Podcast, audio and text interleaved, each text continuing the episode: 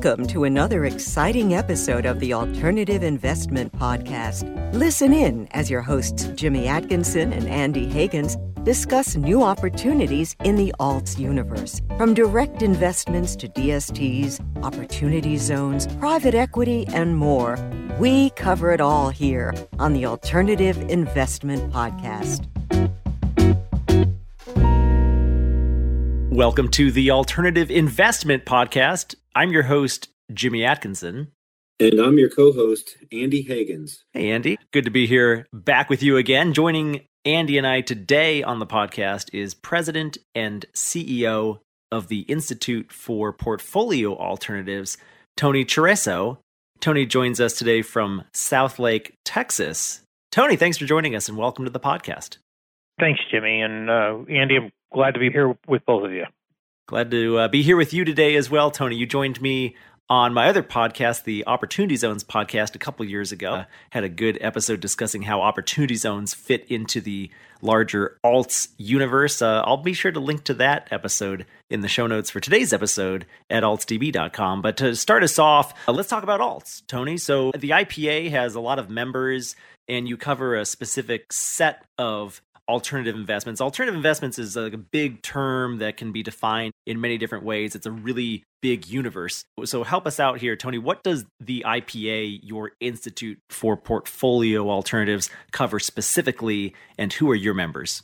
Well, Jimmy, uh, we, we cover several different investment strategies. All of them are non-traded and are only sold through registered financial advisors. So they include publicly registered non-traded REITs, publicly registered non-traded business development corporations, uh, private offerings, which include, and we'll get into more specific later, strategies like ten thirty-one, conservation, easements, energy, opportunity zones, private equity, private preferred securities, and then closed-end funds and interval funds, primarily focused around real estate and real estate credit.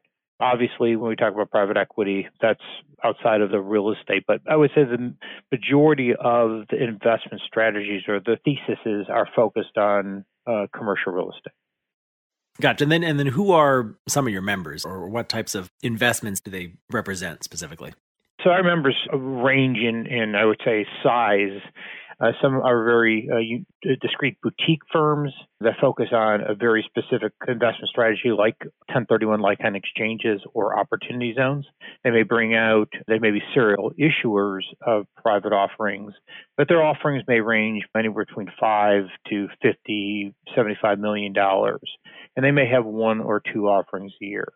And then we have, on the other side of the spectrum, large institutional players. There has been a significant shift in the size and the scope of the offerings that have come into the private alternative universe. Firms like Blackstone, Brookfield, Starwood, Nuveen, J L L, you know, and go on, PIMCO, for example. They're usually bringing out very significant perpetual life programs focused on Uh, real estate and real estate credit, and more on the publicly registered non-traded REIT and B D C side. They also have the interval funds, which are perpetual life programs as well. Gotcha. Okay, so some institutional players there, certainly with, with some of the names you just mentioned. So the Institute for Portfolio Alternatives, one of your mandates or your mission is to be an advocate for awareness of portfolio diversifying investments. And that's, that's one of the roles of alternatives, is to serve as portfolio diversifiers. But, but why, in addition to that, should investors and advisors, in your view, Tony, consider including alternative investments in an investment portfolio? It's a great question, Jimmy. What we're seeing nowadays, and especially sort of this shift away from defined benefit plans that individuals like my parents in my previous career when I worked at Verizon, I had access to. And those defined benefit plans, if you really look into them, had a very diverse portfolio. You had your stocks, bonds, as well as allocations to private alternative investments. And what you've seen actually over a period of time, both from an institutional perspective and in the benefit space, is larger allocations to alternative investment strategies, uh, creating some diversification away from your traditional equity markets, which tend to be fairly volatile.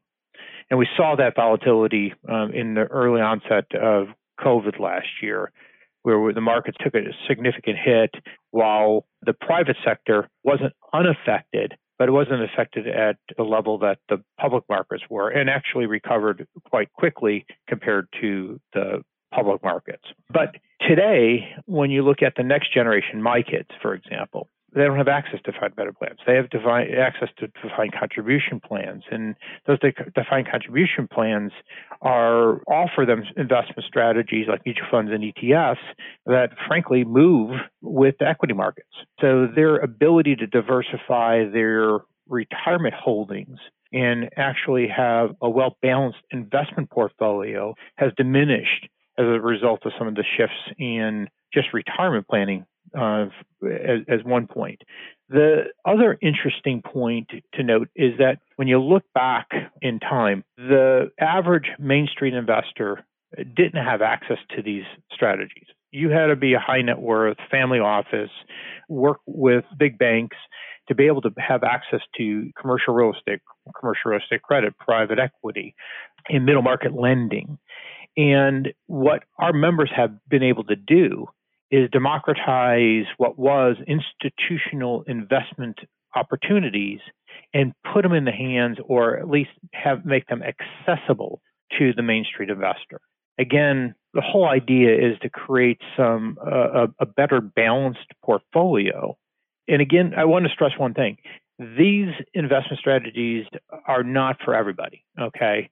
They require, and that's one of the reasons why I prefaced at the beginning of the, our conversation that um, all our members who structure and offer these alternative investment opportunities only distribute them through professional financial advisors, broker-dealers, registered investment advisors, advisors in the, in the wirehouses. It is important that when you're looking at making an investment in any one of these strategies, and, and it's true for even stocks and bonds as well, you look at your portfolio, you look at what's suitable, what's not suitable, and your risk tolerance. And that requires a lot of thought and analysis, and it varies, and it changes over time. But one of the things that we have found that, especially as the market has continued to evolve and the strategies continue to evolve, and we have provided more access to these different strategies, is that more people are gravitating towards these types of investments to provide that diversification that they didn't have access to before. And part of that has to do with the fact that it provides several different things. It, it provides uh, some of the strategies have an income focus, and some of them have a growth focus, and others have a combination of both. So although you can buy stocks with dividends um, that provide some income, and you're hoping for the growth, what these investment strategies are designed is for um, a specific need of an individual retail investor, uh, whether it's income or growth. Right. That's really interesting, Tony, that shift that you identified from defined benefit plans being offered through your employer typically to the shift toward defined contribution plans now for retirement plans. It really puts the burden of diversification and, and finding investment options on the investor or or that investor's advisor. So the fact that your members have helped democratize institutional investment opportunities for Main Street investors, as you put it, is crucially needed uh, in large part because of that shift. That's that that's a really interesting point that you bring up. I wanted to discuss with you Regulation Best Interest, or Regulation B I, or Reg B I, that was recently passed just a couple years ago and is still kind of undergoing some changes. How might any changes to that regulation impact alternatives, and, and what are you expecting to unfold there? Yeah, so as you noted, it was a long, drawn-out process. The I P A, along with a number of other Uh, financial trades, were actively engaged in, in some conversations with the, the Department of Labor as they were moving the Reg B I initiative forward. And as you may know, going back in history, there was a group litigation that was successful. The S E C actually rolled out Reg B I guidelines and eventually rolled out some Reg B I guidelines. The one thing that never really sat well with one particular regulator, the state regulators, was sort of the scope of what the S E C implemented. And frankly, the state regulators continue to believe that the Reg B I has fallen short in delivering what was supposed to be more stringent guidelines, more of a fiduciary analysis, and I should say put the broker who's representing these investment strategies more in a fiduciary role as it relates to making recommendations. Let me qualify that. So originally, when an advisor was meeting with a client, it was more of a suitability standard. Is this investment strategy suitable for a particular investor based on a variety of different metrics? Now, as a result of Reg B I, and actually it's been a very good shift to a greater extent because it's it's modernized investment strategies, provided additional options to retail investors, and frankly, it's pushed the industry to more and more transparency. That being said, the state regulators still believe that there's been a significant shortfall in the implementation and sort of the broader representation in, around these investment strategies, or complex products as they call them. And they've been advancing a variety of different initiatives. One specific initiative that they're on their third phase of doing a market survey with those individuals, the broker-dealers, registered investment advisors that actually represent these products. And the implications of that, Jimmy and Andy, are this. If they're successful, and the states can um, and have adopted individual state Reg B I requirements, a little bit different, maybe some of it's a restatement of what the S E C has adopted, but in, in some cases have, have included some additional things that those in, licensed within the state are required to follow. But as they move and, and advance their surveys, what they're, they just released a, a survey a couple of weeks ago where they're advancing a conversation with the S E C and the Department of Labor that what has been implemented from a financial advisory perspective around Reg B I falls short of what was intended by the S E C. And we'll be proposing some very different standards. And hopefully with the new leadership at the S E C, they're hopeful that there'll be a tightening of the standards. Now, I, I say that all from this perspective. As you put additional standards and restrictions around those individuals, that uh, those financial professionals that actually meet with the Main Street investor around particular investment strategies, and you add the level of risk related to them offering these diversified investment strategies, the financial advisory community has to ask themselves a question of whether that they want to include as part of a portfolio of investments that they're going to represent or offer to their clients, whether they want to offer these complex products. And frankly, what we have found because of state regulatory pressures, whether it's this very loose, biased arbitration process that's out in, in the marketplace, that a lot of brokers and advisors have moved away and stepped back from um, offering private offerings. Now, what that could do is have a chilling effect on sort of the future growth of this market. That's really interesting, you know, that you mentioned the, the potential chilling effect, and that makes sense. I mean, what Jimmy and I have seen um, working at over at our other property, um, the Opportunity Zones database, is at, at least in that particular sector, you know, a lot of growth in the uh, the direct to consumer type of sales cycle. And so it's the listeners of that podcast, you know, they tend to be self-directed investors. Um, so in some cases, you know, they're not even, you know, working with, with a financial planner. Um, it, it is kind of interesting because another point you brought up, Tony, was that the, the trend of increase of democratization, right? So some of the investment minimums um, for some of these alternative products seem to be going down over time. So, it, you know, it's all relative, but I, I kind of look at it like m- maybe a product that was only available to ultra high net worth uh, a generation ago is now available to um, any accredited investor, right? So it's not quite truly mass market, but certainly moving in that direction. And, and writing, you know, well, Jimmy and I, we, we launched the Alternative Investment Database and, and this podcast um, just a couple months ago. And we've been almost surprised by by how much interest there is in, in alts in, in this podcast. Um, obviously, we're very bullish on it, or or we wouldn't have launched the property. But but even so, I recently published a news story about how non-traded REITs are seeing record inflows this year. And it looks like that's also the case with D S Ts. So I'm working on a story on that for the site. So it seems like the industry overall is going gangbusters. So I wanted to ask you, beyond just that regulatory trend that you mentioned, are there other trends that you would identify, for instance, certain wrappers gaining ground relative to, to other wrappers, especially different real estate products? Or are there any other big picture trends that you've identified in the alts industry that you think could play out in the next couple of years? Yeah, so look, if I can, and let me go back to something you said, and I'll circle back and tie into your question. You said something really interesting, but generally speaking, about eighty-five percent of the current funds in the market require a professional financial advisor involved with the sale and the representation. The rest of it either are funds that haven't been uh, filed on a Form D yet, and or are direct to consumer.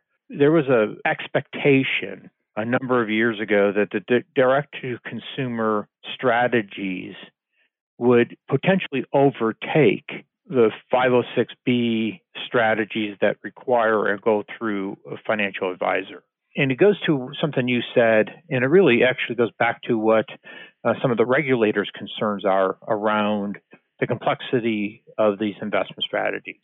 So there are some sophisticated investors that have the capability of doing their own due diligence, managing their own portfolios. And for a direct-to-consumer strategy, it works well for them.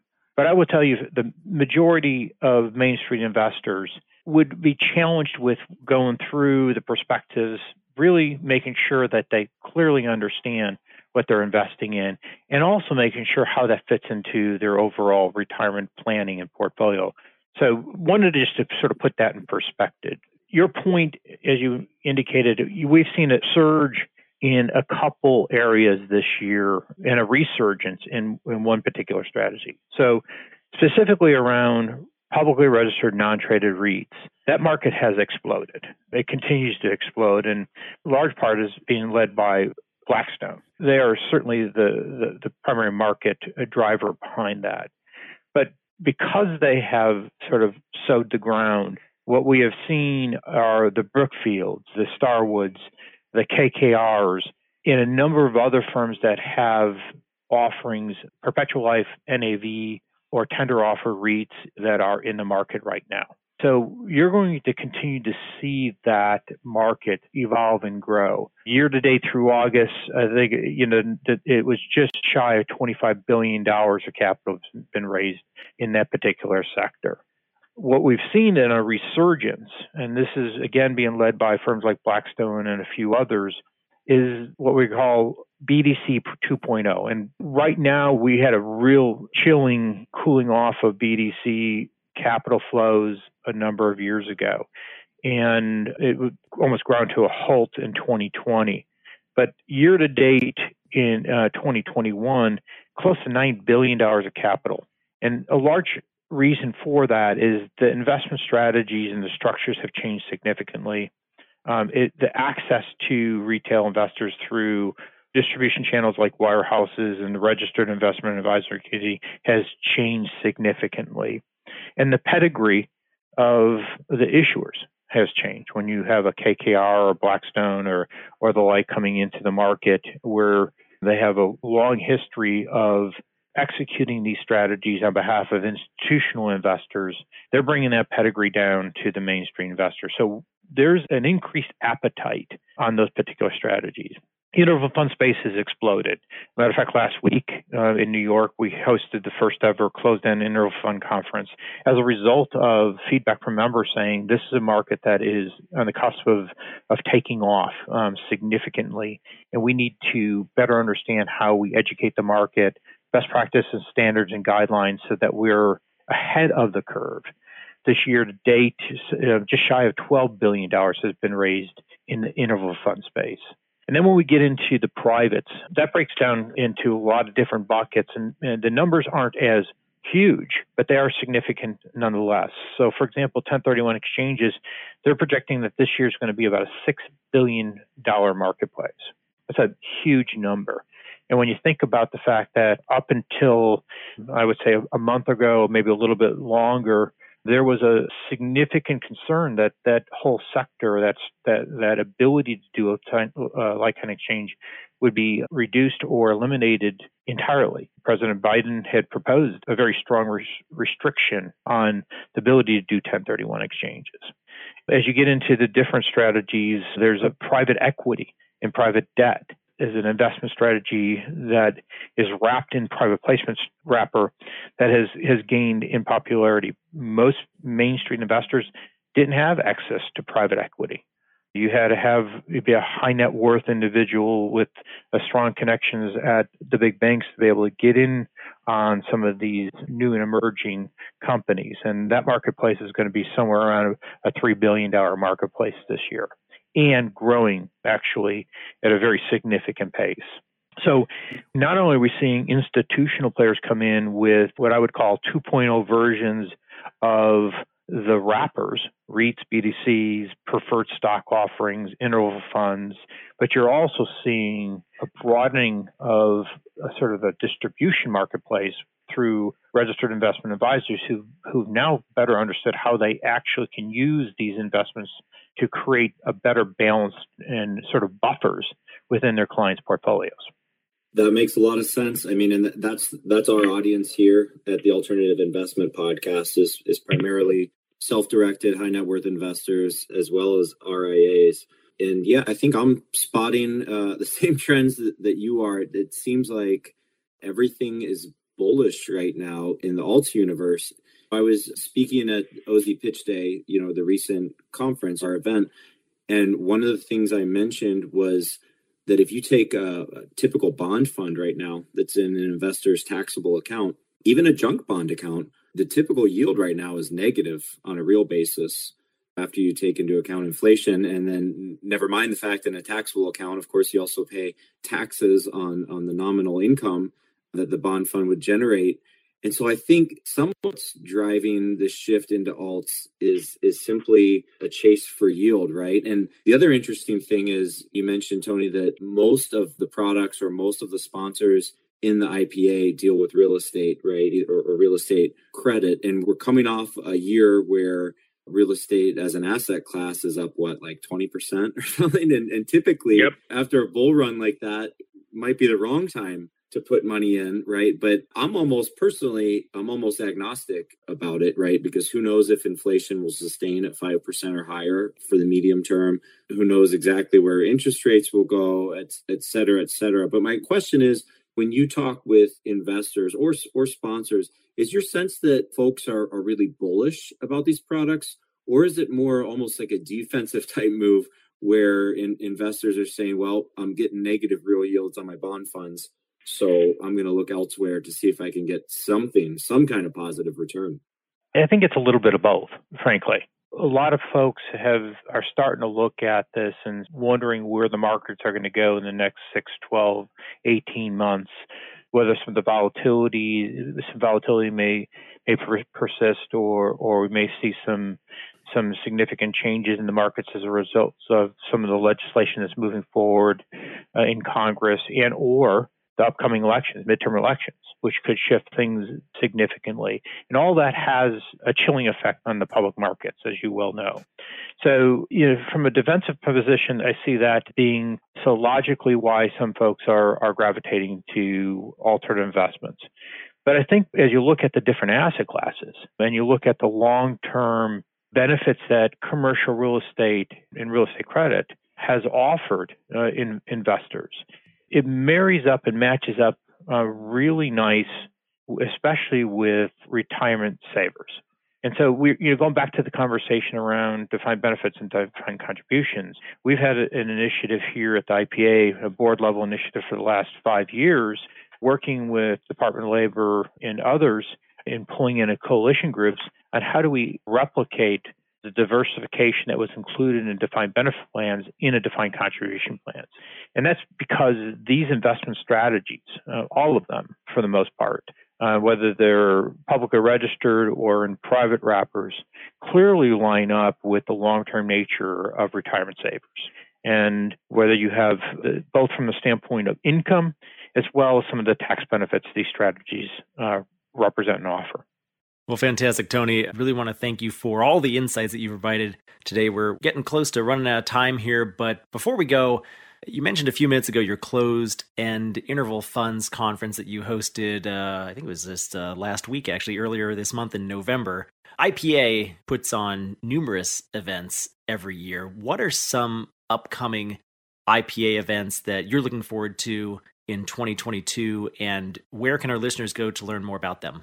So the first time we're, we're launching is going to be in February of uh, twenty twenty-two. Specifically, it's going to be here actually in Grapevine, Texas. It's going to be held the week of uh, the fifteenth. Uh, actually, it's going to be Tuesday the fifteenth, sixteenth, and seventeenth. It's going to be focused on private offerings. Um, when we were talking a little bit earlier, earlier we were talking about ten thirty-one exchanges, conservation easements, energy, managed futures, opportunity zones, Uh, preferred offerings and, and like private equity. So it's going to have a very specific f- focus on not the publicly registered, but the private offerings. You can find information on the I P A website at I P A dot com. Under conferences, you'll see uh, the details behind that. In June, back here in Grapevine, Texas, we're going to host a publicly registered real estate symposium. That will include investment strategies like the non-traded REITs, and it will pull in some further discussions around interval funds that have investments in commercial real estate. One is a publicly registered wrapper, and then another one is all the private wrappers that are not publicly registered. So we're we're segregating those. And as you mentioned, we have five different events a year. Two of them are our flagship events. One's in D C. It's in May, um, primarily focused on sort of our advocacy, legislative and regulatory ag- advocacy. And I P A Vision is our largest event, and that's always held in September.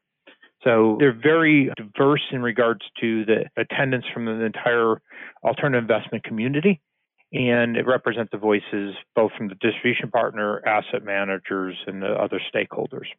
Excellent. Well, really valuable events for the industry. I'm looking forward to going to one or two of them next year as my schedule allows. And for our listeners out there today, please do head over to I P A dot com to learn more about the Institute for Portfolio Alternatives and the events that they hold. And, and also, as always, I will be producing show notes for this episode on the alts D B website. You can find those show notes at alts D B dot com slash podcast.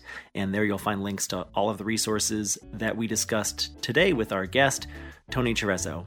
Tony, thanks for joining us. Appreciate it. Jimmy, Andy, thank you for having me. That's it for our show today. A huge thank you to you, our listener. If you like this episode, please rate and review us on Apple Podcasts. The Alternative Investment Podcast is produced by the Alternative Investment Database, online at alts D B dot com. You can learn how to subscribe to this podcast and access the show notes by visiting alts D B dot com slash podcast. And we'll be back soon with another episode.